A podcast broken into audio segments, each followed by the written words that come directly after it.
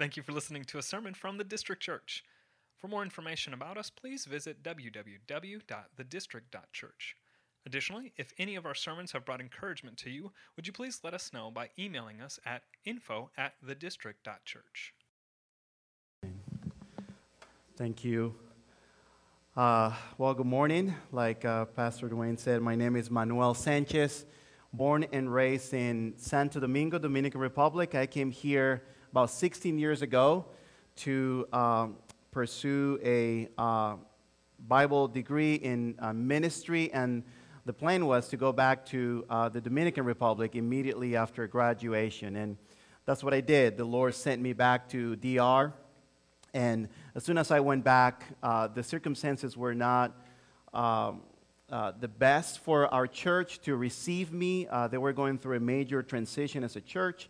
And the Lord sent me back to the U.S., and I served uh, three years uh, as a pastoral intern at a church in Joliet, Illinois. That's where I met Greg and Angela uh, Wright. That's the connection there with your church as well.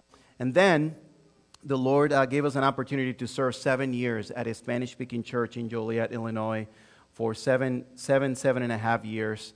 And after those years, the Lord began to um, open a desire, give us a desire in our hearts to consider going back home to uh, my homeland, my home city, and plant a church. After discussing and talking to some missionaries and leaders in the DR, there's a great need for uh, gospel work and uh, gospel multiplication. So I'm going to share with you some, some stats here. If you can go to the next slide, it'll be helpful. Um, you can go to the next one. Um, uh, DR, Santo Domingo, is in the Caribbean, and we have about 10.4 million people in the island and about 3.4 million um, in Santo Domingo, the capital, where we would like to uh, plan. Majority religion is uh, Catholic, 47%, and Protestant uh, 21% of which only 10% is evangelical. And what that means is that in that stat, they threw in there some other uh, false religions as well, and they categorize it as Protestant as well. But when you do a research, only 10% right now is considered uh, evangelical, so it's decreasing over the years, and the need for gospel work is great in DR. And the Dominican, uh, prior to COVID, of course, it was one of the um, uh, fastest growing economies in Latin America. So, what the Lord calls us to do, if you can go to the next slide, uh, what the Lord calls to do right now is to plan uh, churches to strategically reach uh, fast growing cities with the gospel. We want to mobilize the Dominican church to be a training and sending agent. So, if you can go to the next one. Uh, and as we were dreaming and praying about this opportunity, we came across this uh, interesting dynamic happening in the DR. Uh, people from Latin America are coming to DR. Some of them are uh, escaping political oppression, like in Venezuela. Some of them have moved from Cuba, uh, Colombia, and of course, Haiti, whom we share the island with. So in Haiti, uh, Haiti, Colombian, Puerto Rican, uh, Venezuelan, and, and um, and uh, Dominicans, of course, they are all concentrating there in the island in Santo Domingo. And our vision is to go to the next slide, please is to be able to equip, uh, train, and send those, those nations out into their own homelands and reach the gospel and reach their islands, their places with the gospel of Jesus Christ. If you can go to the next one.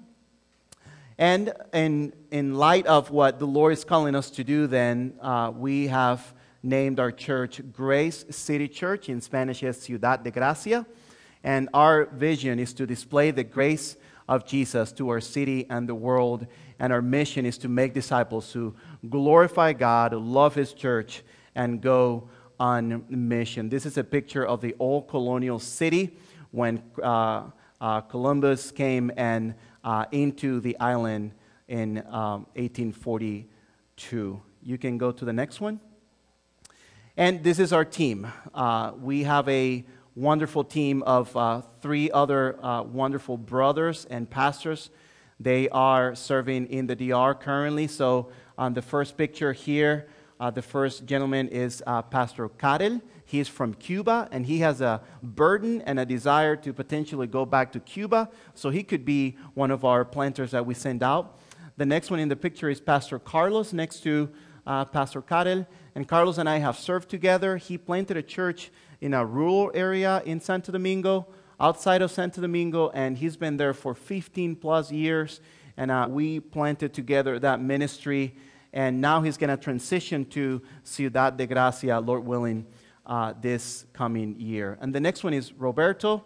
Roberto uh, came to the States also and pursue a, a, education in Bible as well, and he's going to be our music and slash youth minister. You know that when you're in a church plan, you wear many hats.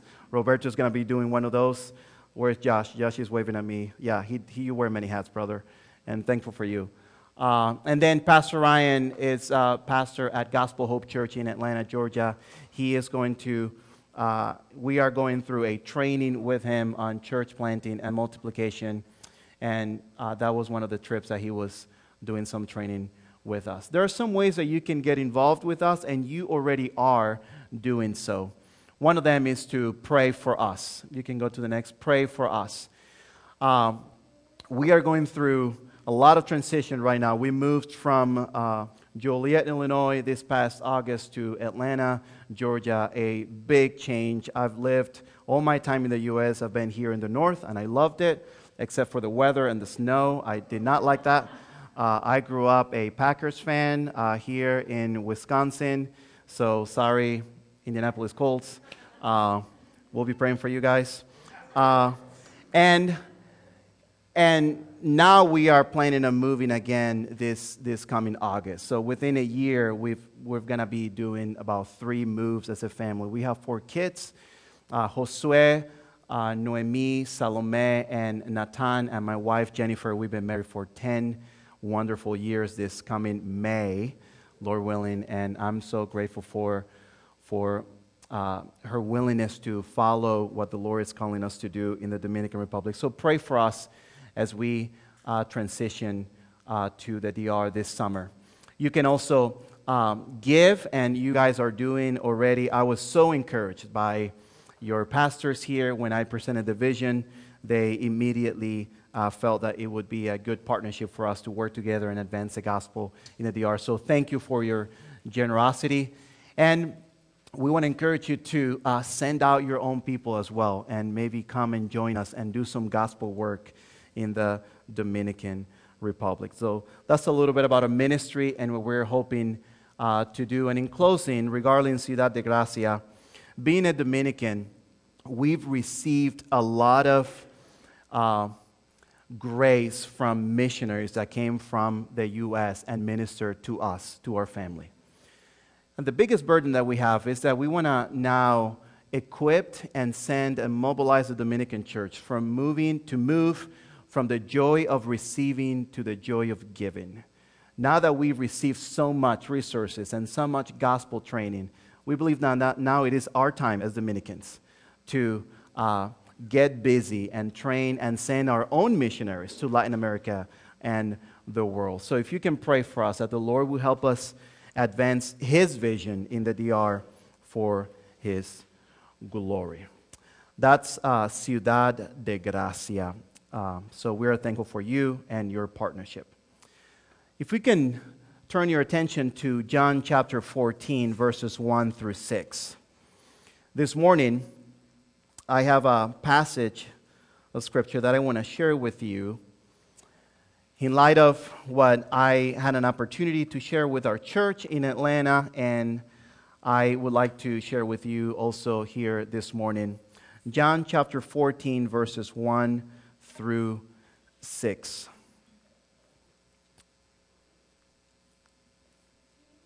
I'm going to read this passage and I am going to pray and then we'll dive into God's word this morning. John 14, verses 1 through 6. Let not your hearts be troubled. Believe in God, believe also in me. In my Father's house are many rooms. If it were not so, would I have told you that I go to prepare a place for you? And if I go and prepare a place for you, I will come again and I will take you to myself, that where I am, you may be also. And you know the way to where I'm going. Thomas said to him, Lord, we do not know where you are going. How can we know the way? Jesus said to him, I am the way, the truth, and the life. No one comes to the Father except through me.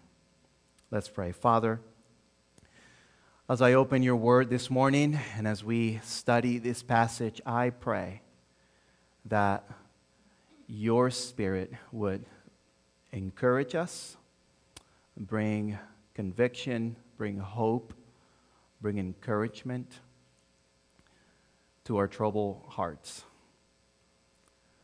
Father, we live in a sinful, broken world, and oftentimes, whether it is through pain inflicted on us or outside of our control, we are all tempted to be anxious and troubled at times.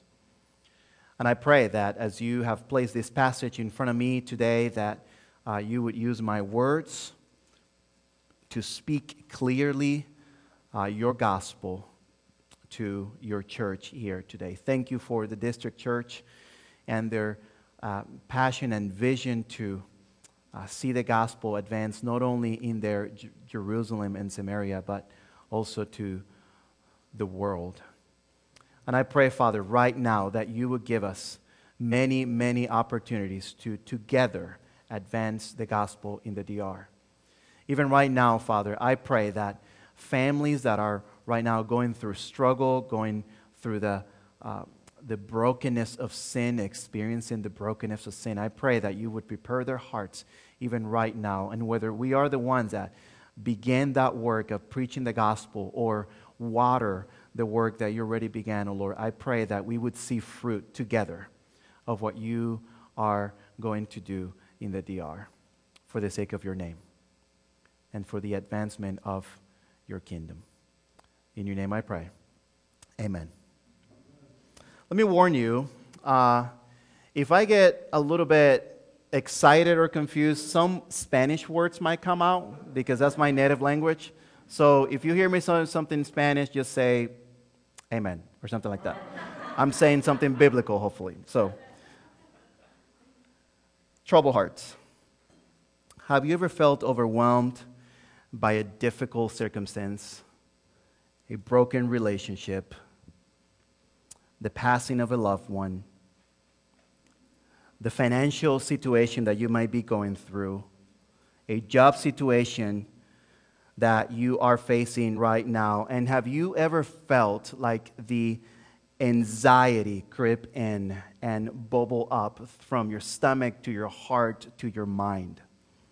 Well, this is nothing new because we all have experienced situations like that. Maybe you right now this morning are sitting, you are sitting right here and you can completely relate to some of these descriptions that I just gave you. And I believe this passage this morning from John 14 verses 1 through 6 would teach us and help us and remind us that you and I have much more hope so that we do not give ourselves into anxiety. And in the gospel of Jesus Christ, we know that we can find care and wisdom, trust and care in the wisdom of God when you and I are tempted to be anxious. And what I'm going to do this morning is to expound three simple points to help us fight or help us help us have victory over this temptation to be anxious at times.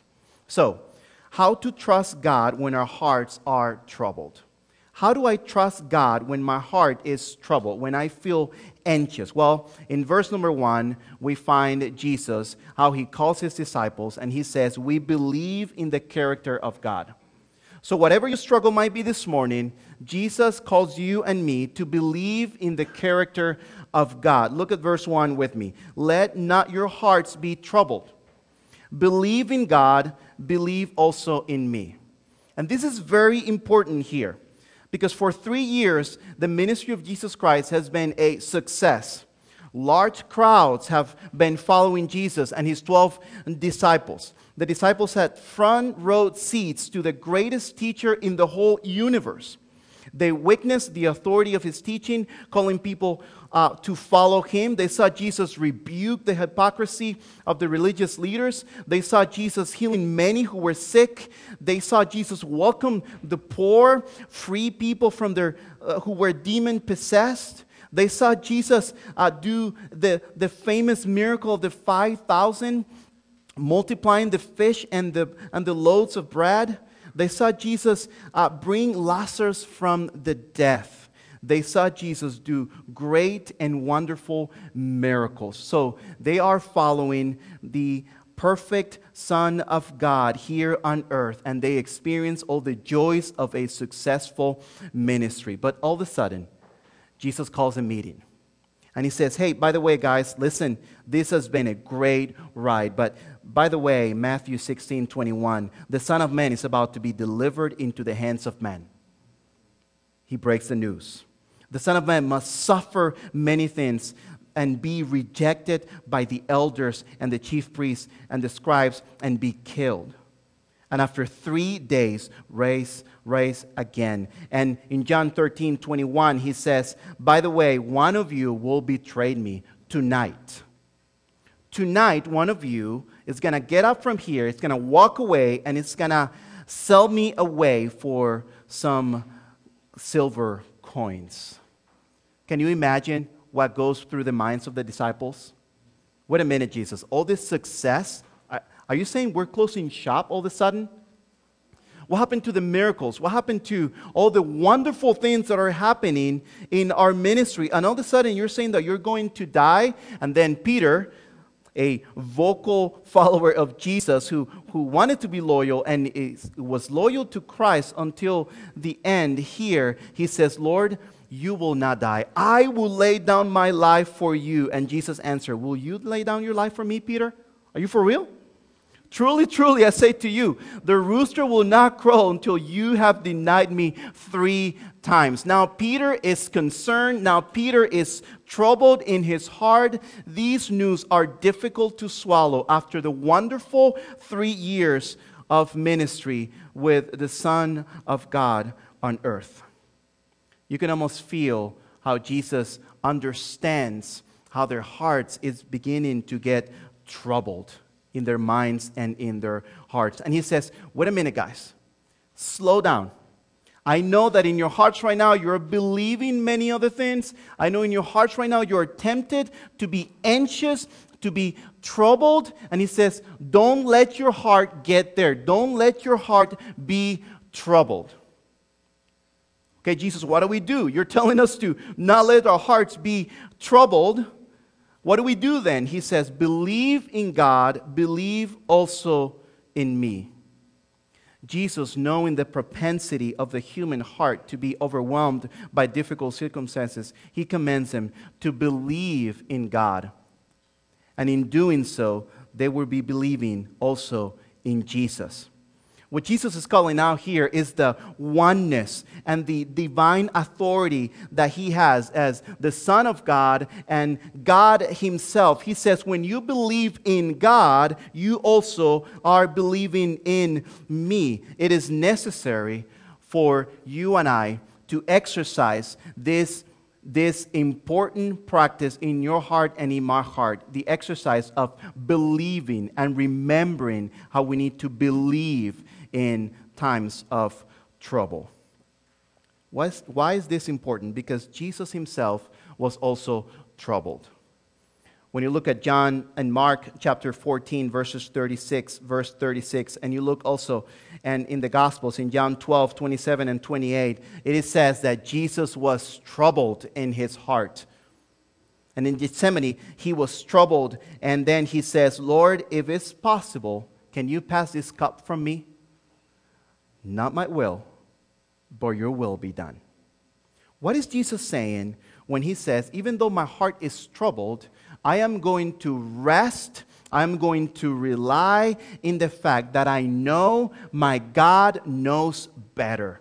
And I know He has a plan, and I'm going to submit, I'm going to rest in His perfect plan. Jesus is trusting is believing in the character of God. He goes back to what he knows is true about his mission, about the reason, for the reason that he came to die on the cross for our sins. Now, this uh, theme of believing is all over the Gospel of John. It is said that 98 times the Gospel of John calls people to believe one way or another. This 98 times that this family of words are presented are summarized in John chapter 20 verse 31 when Jesus when John says, "But these things are written so that you may believe that Jesus Christ is the son of God, and that by believing you may have life in his name." The theme of John is just believe in the son of God. Believe, believe, believe is a call to believe. So what happens is that when our hearts are anxious and troubled, it's because we, we have stopped believing something about the character and nature of God.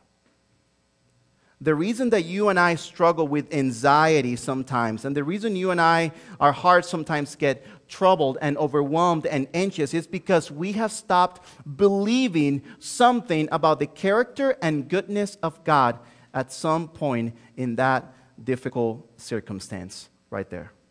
And Jesus says, Don't let your heart be troubled. I want you to exercise belief. Belief. I need you to believe. And it's a reminder for you and me today. How often times do we forget, even as believers, we can act as unbelievers? So we use the word believe and believer and unbeliever, and we oftentimes we categorize them as believers are those who have trusted in the work of Jesus, and that is true, and unbelievers are those who have not trusted in the work of Jesus Christ. But you and I sometimes can act or live our lives as unbelievers. Like we forget the, the work of Christ or we forget the promises of God, and we can act as unbelievers. You might be saying, well, that might not be me. And I would say, well, that might be us. You look at Genesis chapter 12 and you find Abraham. In Genesis 12, he's Abram. And then later on in chapter 14, he's changed his name to Abraham. But in Genesis chapter 12, it is so interesting how you find in verses 1 through 9, you find Abraham believing what God tells him to do. The Lord shows shows up and he tells Abraham, Hey, I want you to pack up your bags and start walking, and I'm going to show you where you're going to go. Can you imagine that? Move out your house, pack up your stuff, and go where I'm going to tell you. And as Abraham is going away, you can imagine people, the neighbors, like, Where are you going, Abraham? And he's like, I have no idea. But I believe that God spoke to me, and I'm going to do what he told me to do. I'm going to go. I'm going. So you find Abraham believing, and you look at Abraham and you say, Wow, I want that faith. But then you get to verse 11 through 17, and you find an Abraham not believing in the same way. Because there's a famine that arises in the, in the land, and then they have to go to Egypt. And when they go to Egypt, it says that Sarai, Abraham's wife, was beautiful. And when they get to Egypt, he says, They're going to kill me. Are they going to take you away from me? So let's have a plan. We're going to say that you are my sister. So when we get in and they ask you, Who are you? You're going to say, I am, we are brothers and we're brother and sister. And in that way, they will not kill me. Do you see what Abraham is doing there? He just forgot the promises of God given to him in verses 1 through 9. And in verses 10 through 17, now he is acting and operating on an unbelief. He doesn't believe the Lord can protect him. He doesn't believe that the Lord can protect his wife. He doesn't believe that the Lord can provide for his needs. Do you understand what's happening there? As, as a believer, our hearts oftentimes can trick us and can make us act or can, or can tempt us to act as an um, unbeliever. I do that all the time. Sometimes as a believer of the gospel and as a preacher of the gospel, sometimes when I fail, I tend to believe a lie that there is no way I'm going to change. I believe a lie.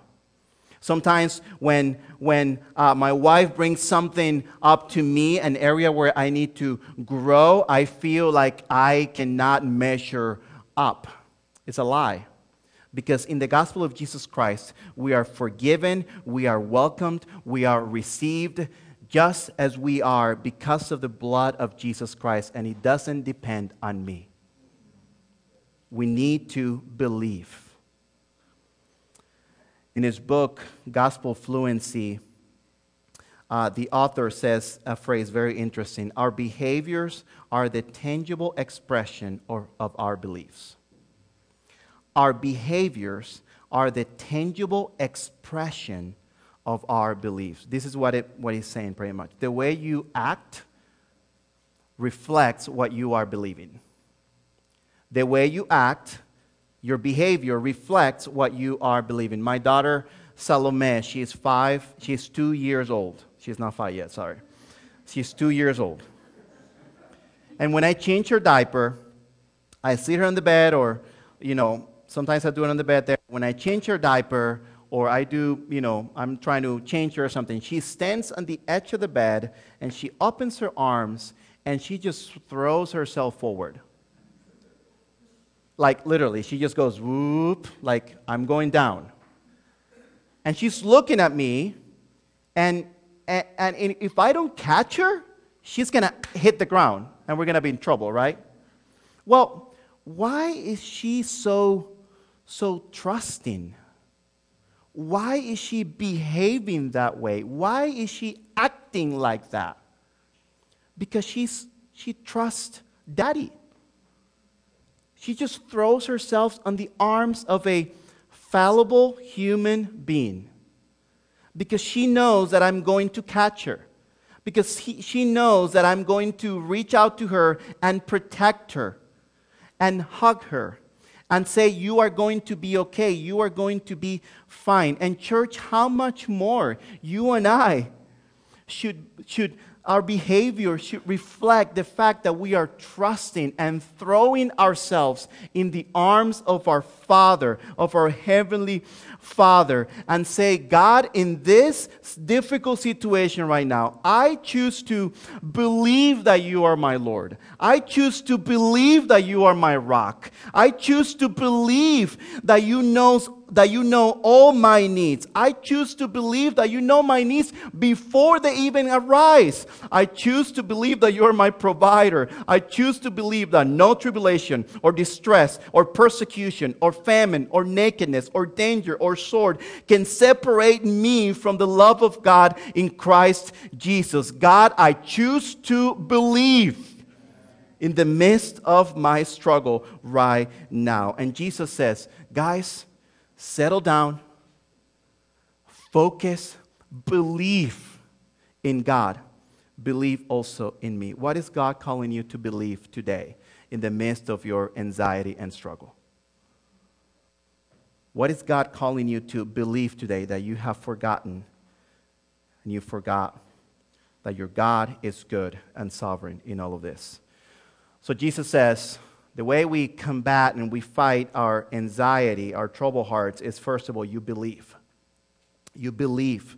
Number two, he says, we look beyond, beyond our current trouble.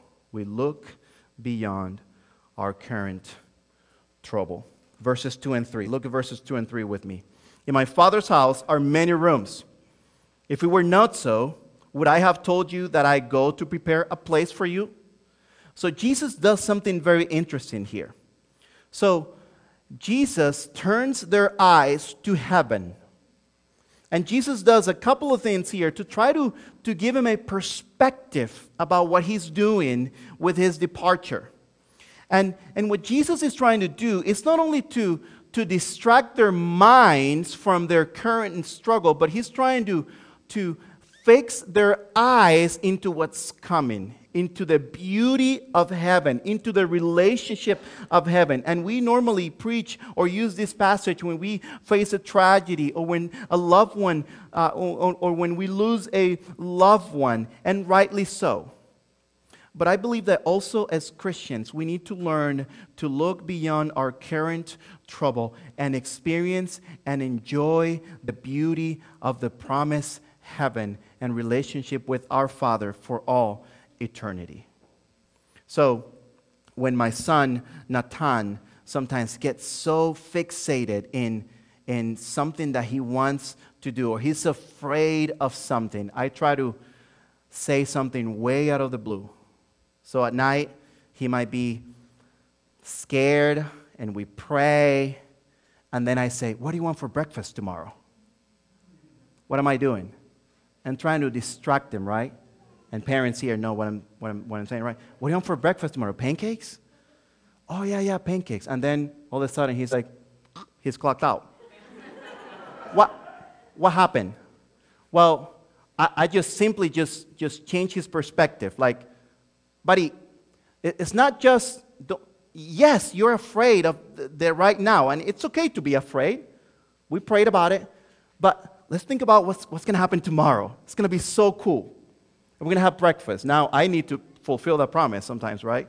Sometimes I don't do it, uh, unfortunately, but I need to fulfill that promise next day. Well, what Jesus is doing is, he's saying, This is very difficult right now, and I know my departure hurts, but it is necessary for me to go. I need to go.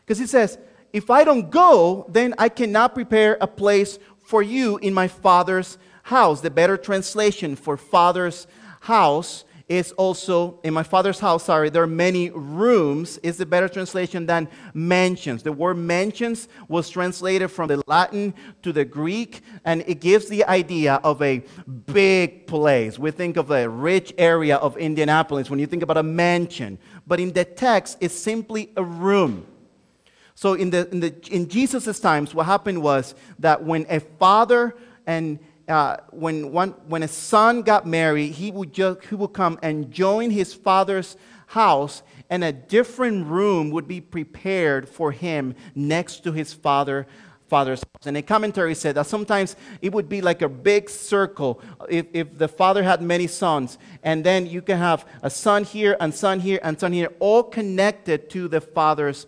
house. So, what Jesus is simply saying here, you're going to be close to the Father. You're going to have access to the Father. But where is this going to happen? Where is this going to take place? In heaven, where the Father is. In heaven, in the precious promise of heaven. So, what Jesus is saying is, I need to go. I need to prepare to secure a place for you in heaven. Think about that future promise of my work securing a place for you in heaven. I need to go and bear the shame and punishment of your sin on the cross. For what reason? So that I can take you into my Father's house. Again, the perspective and the mindset of Jesus is towards the future. And why is it so hard for us to think about heaven and the future? Well, because we are very distracted in a very fast paced secular world today. We're amused by our phones. We cannot even watch a five minute video anymore. They're shortening it more because it's not getting our attention. We need more colors. We need more stadiums. We need more things to keep us entertained.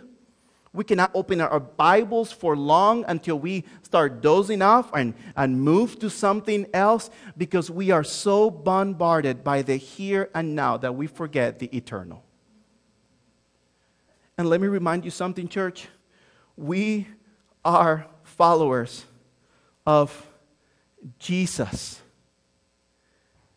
And this world is not all that there is there is an eternal and future promise of perfect relationship and, and, and life with our Heavenly Father in heaven. And we need to set our minds and think about heaven more often. You look beyond your current circumstance. You find the Apostle Paul doing this all over the Pauline epistles. Look at Colossians chapter 3, verse 1. I'm going to read it for you for the sake of time. But look at Paul. If then you have been raised with Christ, seek the things above, where Christ is seated at the right hand of God. What is Paul saying? Hey, listen, if you're a follower of Christ, you need to be thinking and looking and meditating where Christ is seated at the right hand of the Father, of God. Set your minds on the things that are above, not on the things on the earth. And, and, and you think about Paul here, and, and then you move to 2 Corinthians chapter 4, verses 17 and 18. In, in Philippians chapter 3, he says, chapter 1, he says, I'd rather go to heaven and be with the Lord, but I also have a, a tension because I want to be here and minister to you the gospel of grace. Paul is always thinking about heaven, and you wonder, how did he make it? Through all this persecution? How did he make it through all this affliction and through all this beating and through all this, this uh, uh, uh, time in prison? Well, you know, Paul had a heaven mind, heaven mindset, heavenly mindset. He's always thinking and reflecting in Jesus who is in heaven. And then in 2 Corinthians chapter 4, verses 17 and 18, he says, For this light momentary affliction is preparing for us an eternal weight of glory beyond all comparison. So Paul is saying, this, this situation that I'm facing right now is light and it's going to pass at some point. And you might be saying, well, Paul, that's not me. That's not me. My pain, my struggle right now, my job loss, my, the, the passing of my loved one, this is, this is heavy, Paul. And Paul doesn't deny that. And then he says, as we look not to the things that are seen, but to the things that are unseen. Again, John 14, 3, uh, 2 and 3. For the things that are seen are transient, but the things that are unseen are eternal. And Paul, after being beaten up almost to death, he gets up and he writes this letter to a troubled church. And he says, You need to look at the things that are unseen. You need to have a mindset set on Jesus and in the future promise of heaven. Oh, what a reminder for my own heart.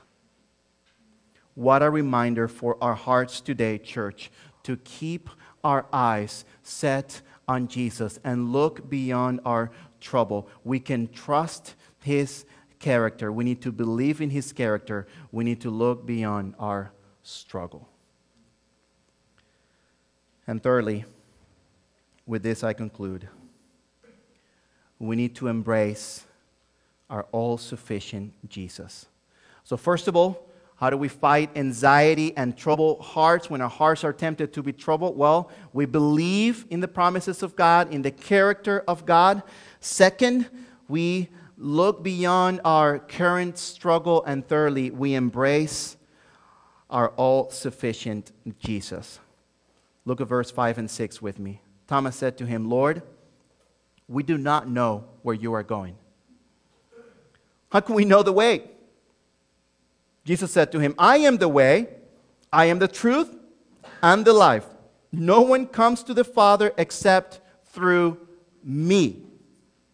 Now, the best way to explain what's happening here is, is an illustration that I've used often. Thomas here is concerned and confused with Jesus' words. Jesus, three years of ministry, excellent, uh, the, the, the, ministry is exploding. We praise you for that. Now you're saying you're leaving. Now you're saying that, that we know the way where you are going. Uh, uh, Jesus, I am confused. Jesus, I, I'm not sure. I'm not tracking what is happening here. And Jesus then responds with this powerful, well known wor- words that we all know and can even quote by memory. And here's what's happening the illustration I like to use is this I am directionally challenged. Like most men, if we admit. I'm kidding. Uh, I don't want to be alone on that one, but I am alone on this one. If you don't give me a GPS, I'm lost, especially here in the US. I have no idea where I'm at. Uh, so, there have been many times where I am driving down the highway, and if my phone is dead or whatever happens, I stop at a gas station and I ask, How do I get to this place? And then you get conflicting answers, right? Somebody says in the line behind you, he says, Oh, no, you just need to keep going straight for another 30 minutes. And I'm like, That's not helpful. And somebody says, You need to go north. And I'm like, North? I don't know where north is. Uh, you need to go west. You need to go east. You need to go south. And I'm just confused. You need to go 10 miles down the, down the road. And you just get kind of confused, right? Especially if you're like me, that you have no idea what you're doing, where you're going. And my wife is like nodding, like, yes, yes, yes. It's so true. Until I've had this happen to me many times because some good Samaritan have seen my struggle and they come to me and they say, you know what?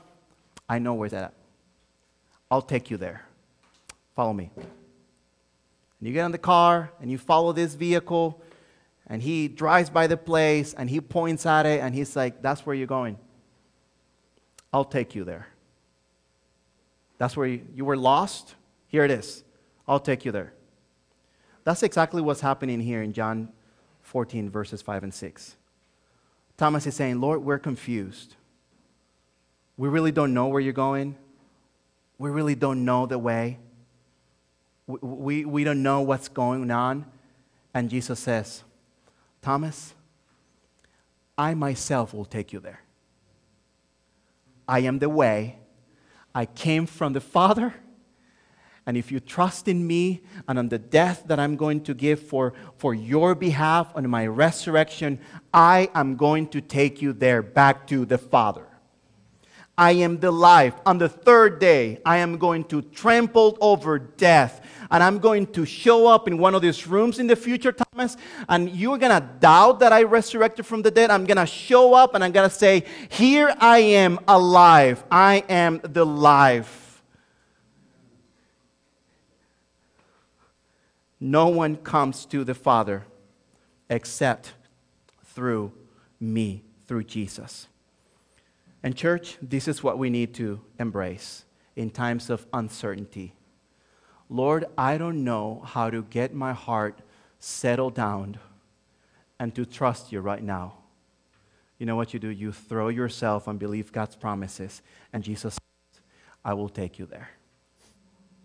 I will give you the peace that you're looking for. I will wipe your tears from your eyes. I will give you comfort in the midst of your struggle. I will give you joy that surpasses all understanding. I will do it on your behalf. Throw yourself at me. Trust in me. Isn't that wonderful news for us today? Oh, how we need to remember that we need to trust in the self and the all sufficient Jesus when we are faced with trouble. And like a good preacher, I said I'm concluding, but I have a little bit more. Duane said, Don't worry, you have all the time you want.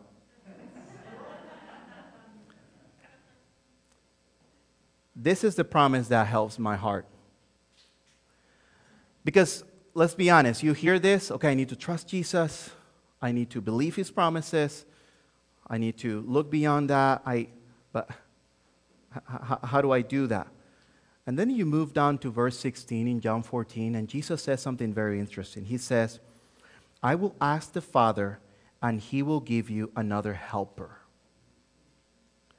to be with you forever.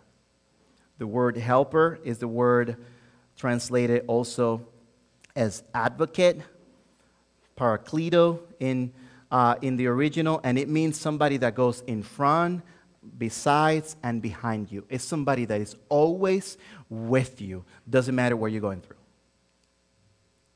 And the promise of Jesus is whatever is troubling your heart, you need to know that you're not going through it alone. My spirit is going with you. It's going before you. It's going next to you. It's going behind you. You are totally surrendered, surrounded by my presence at all times. My spirit is with you. You are not alone. And that is good news for us today. So you do this not in your own power, but in the power of the Holy Spirit who is going to be with you. Practical applications, just two words of practical applications. If you walk away from here today and you're like, there's two things that I want to encourage you to do. Number one is I want to encourage you, church, to meditate in God's Word. But here how. Here's how. Write down, I believe statements about God. Meditating God's Word by writing down, I believe statements. Let me give you an example when you feel too weak and you feel like you can't go anymore, you believe, you write down, I believe statements like this. Jesus says, and I believe that my power is made perfect in his weakness. So, Lord, I am weak, but I believe that you are going to give me the power to endure through this situation. Write down i believe statements. When you feel that you don't have that you cannot that you don't measure up and you cannot do it yourself you need to write down i believe statements like this. I believe that i can do all things through christ who gives me strength. I believe it and right now, my heart is, is tempting me to be anxious and to be troubled, but I'm going to write down, I'm going to speak it out, I'm going to preach the gospel to myself. I believe that I can do all things through Christ who strengthens me. Philippians 4:13. And church, this is a medicine to our troubled hearts to speak I believe statements to our own selves. Oh, how much we need to do that and believe that and do that. And secondly, don't, don't fight your troubled heart alone. Don't fight alone. Remember, you have the Holy Spirit. And second, you need to live in the community of the body of Christ. If you're not in a community group, you need to get plugged in into a community group because if you fight alone, you're soon, sure, soon enough, you're going to be discouraged and you're going to feel overwhelmed. Don't fight alone, fight in community bring others around you. And I've experienced the beauty of how a community group has come along, the Wrights family right now, in the passing of Angela's dad, and, and how to see people dropping meals, see people coming and doing laundry for them, see people loving on them. And what that does to the Wrights is that it reminds them that God is a faithful God and they're not fighting alone. And we all need that. Christianity is not meant to be to live isolated or to be a lone ranger. It's meant to live to be lived in community. And the way you fight against your troubled heart is bringing those requests be, before your brother and sister in Christ and saying, Can you pray for me right now? Because my heart is troubled, my heart is anxious. Don't fight alone. Write down I believe statements and don't fight alone. Let's pray. Father, this is your word. Would you bless it? In spite of my insufficiencies, in spite of my struggle communicating, I pray that through your Spirit, you would change us. You will remind us of our need to believe Father, somebody here that doesn't believe in this Jesus. I pray that his heart and his eyes will be open to the one who is the way, the truth, and the life. And the only way this person can, can have a relationship and experience full joy and life in this world is by trusting in you, by throwing themselves at you. If that's you, if you don't know Jesus today, I, I encourage you to come to him, to believe that you are a sinner in need of a Savior, and to believe that only in and through Jesus you can find ultimate joy and forgiveness of sins. Would you come to Jesus if that's you? And if you, don't, if you do know Jesus this morning, oh church, I encourage you to go back and remember his promises and to believe in the power of the Spirit and the power of the Word of God that has been given to us. In Jesus' name, amen. Thank you for listening to a sermon from the District Church. For more information about us, please visit www.thedistrict.church. Additionally, if any of our sermons have brought encouragement to you, would you please let us know by emailing us at info at thedistrict.church.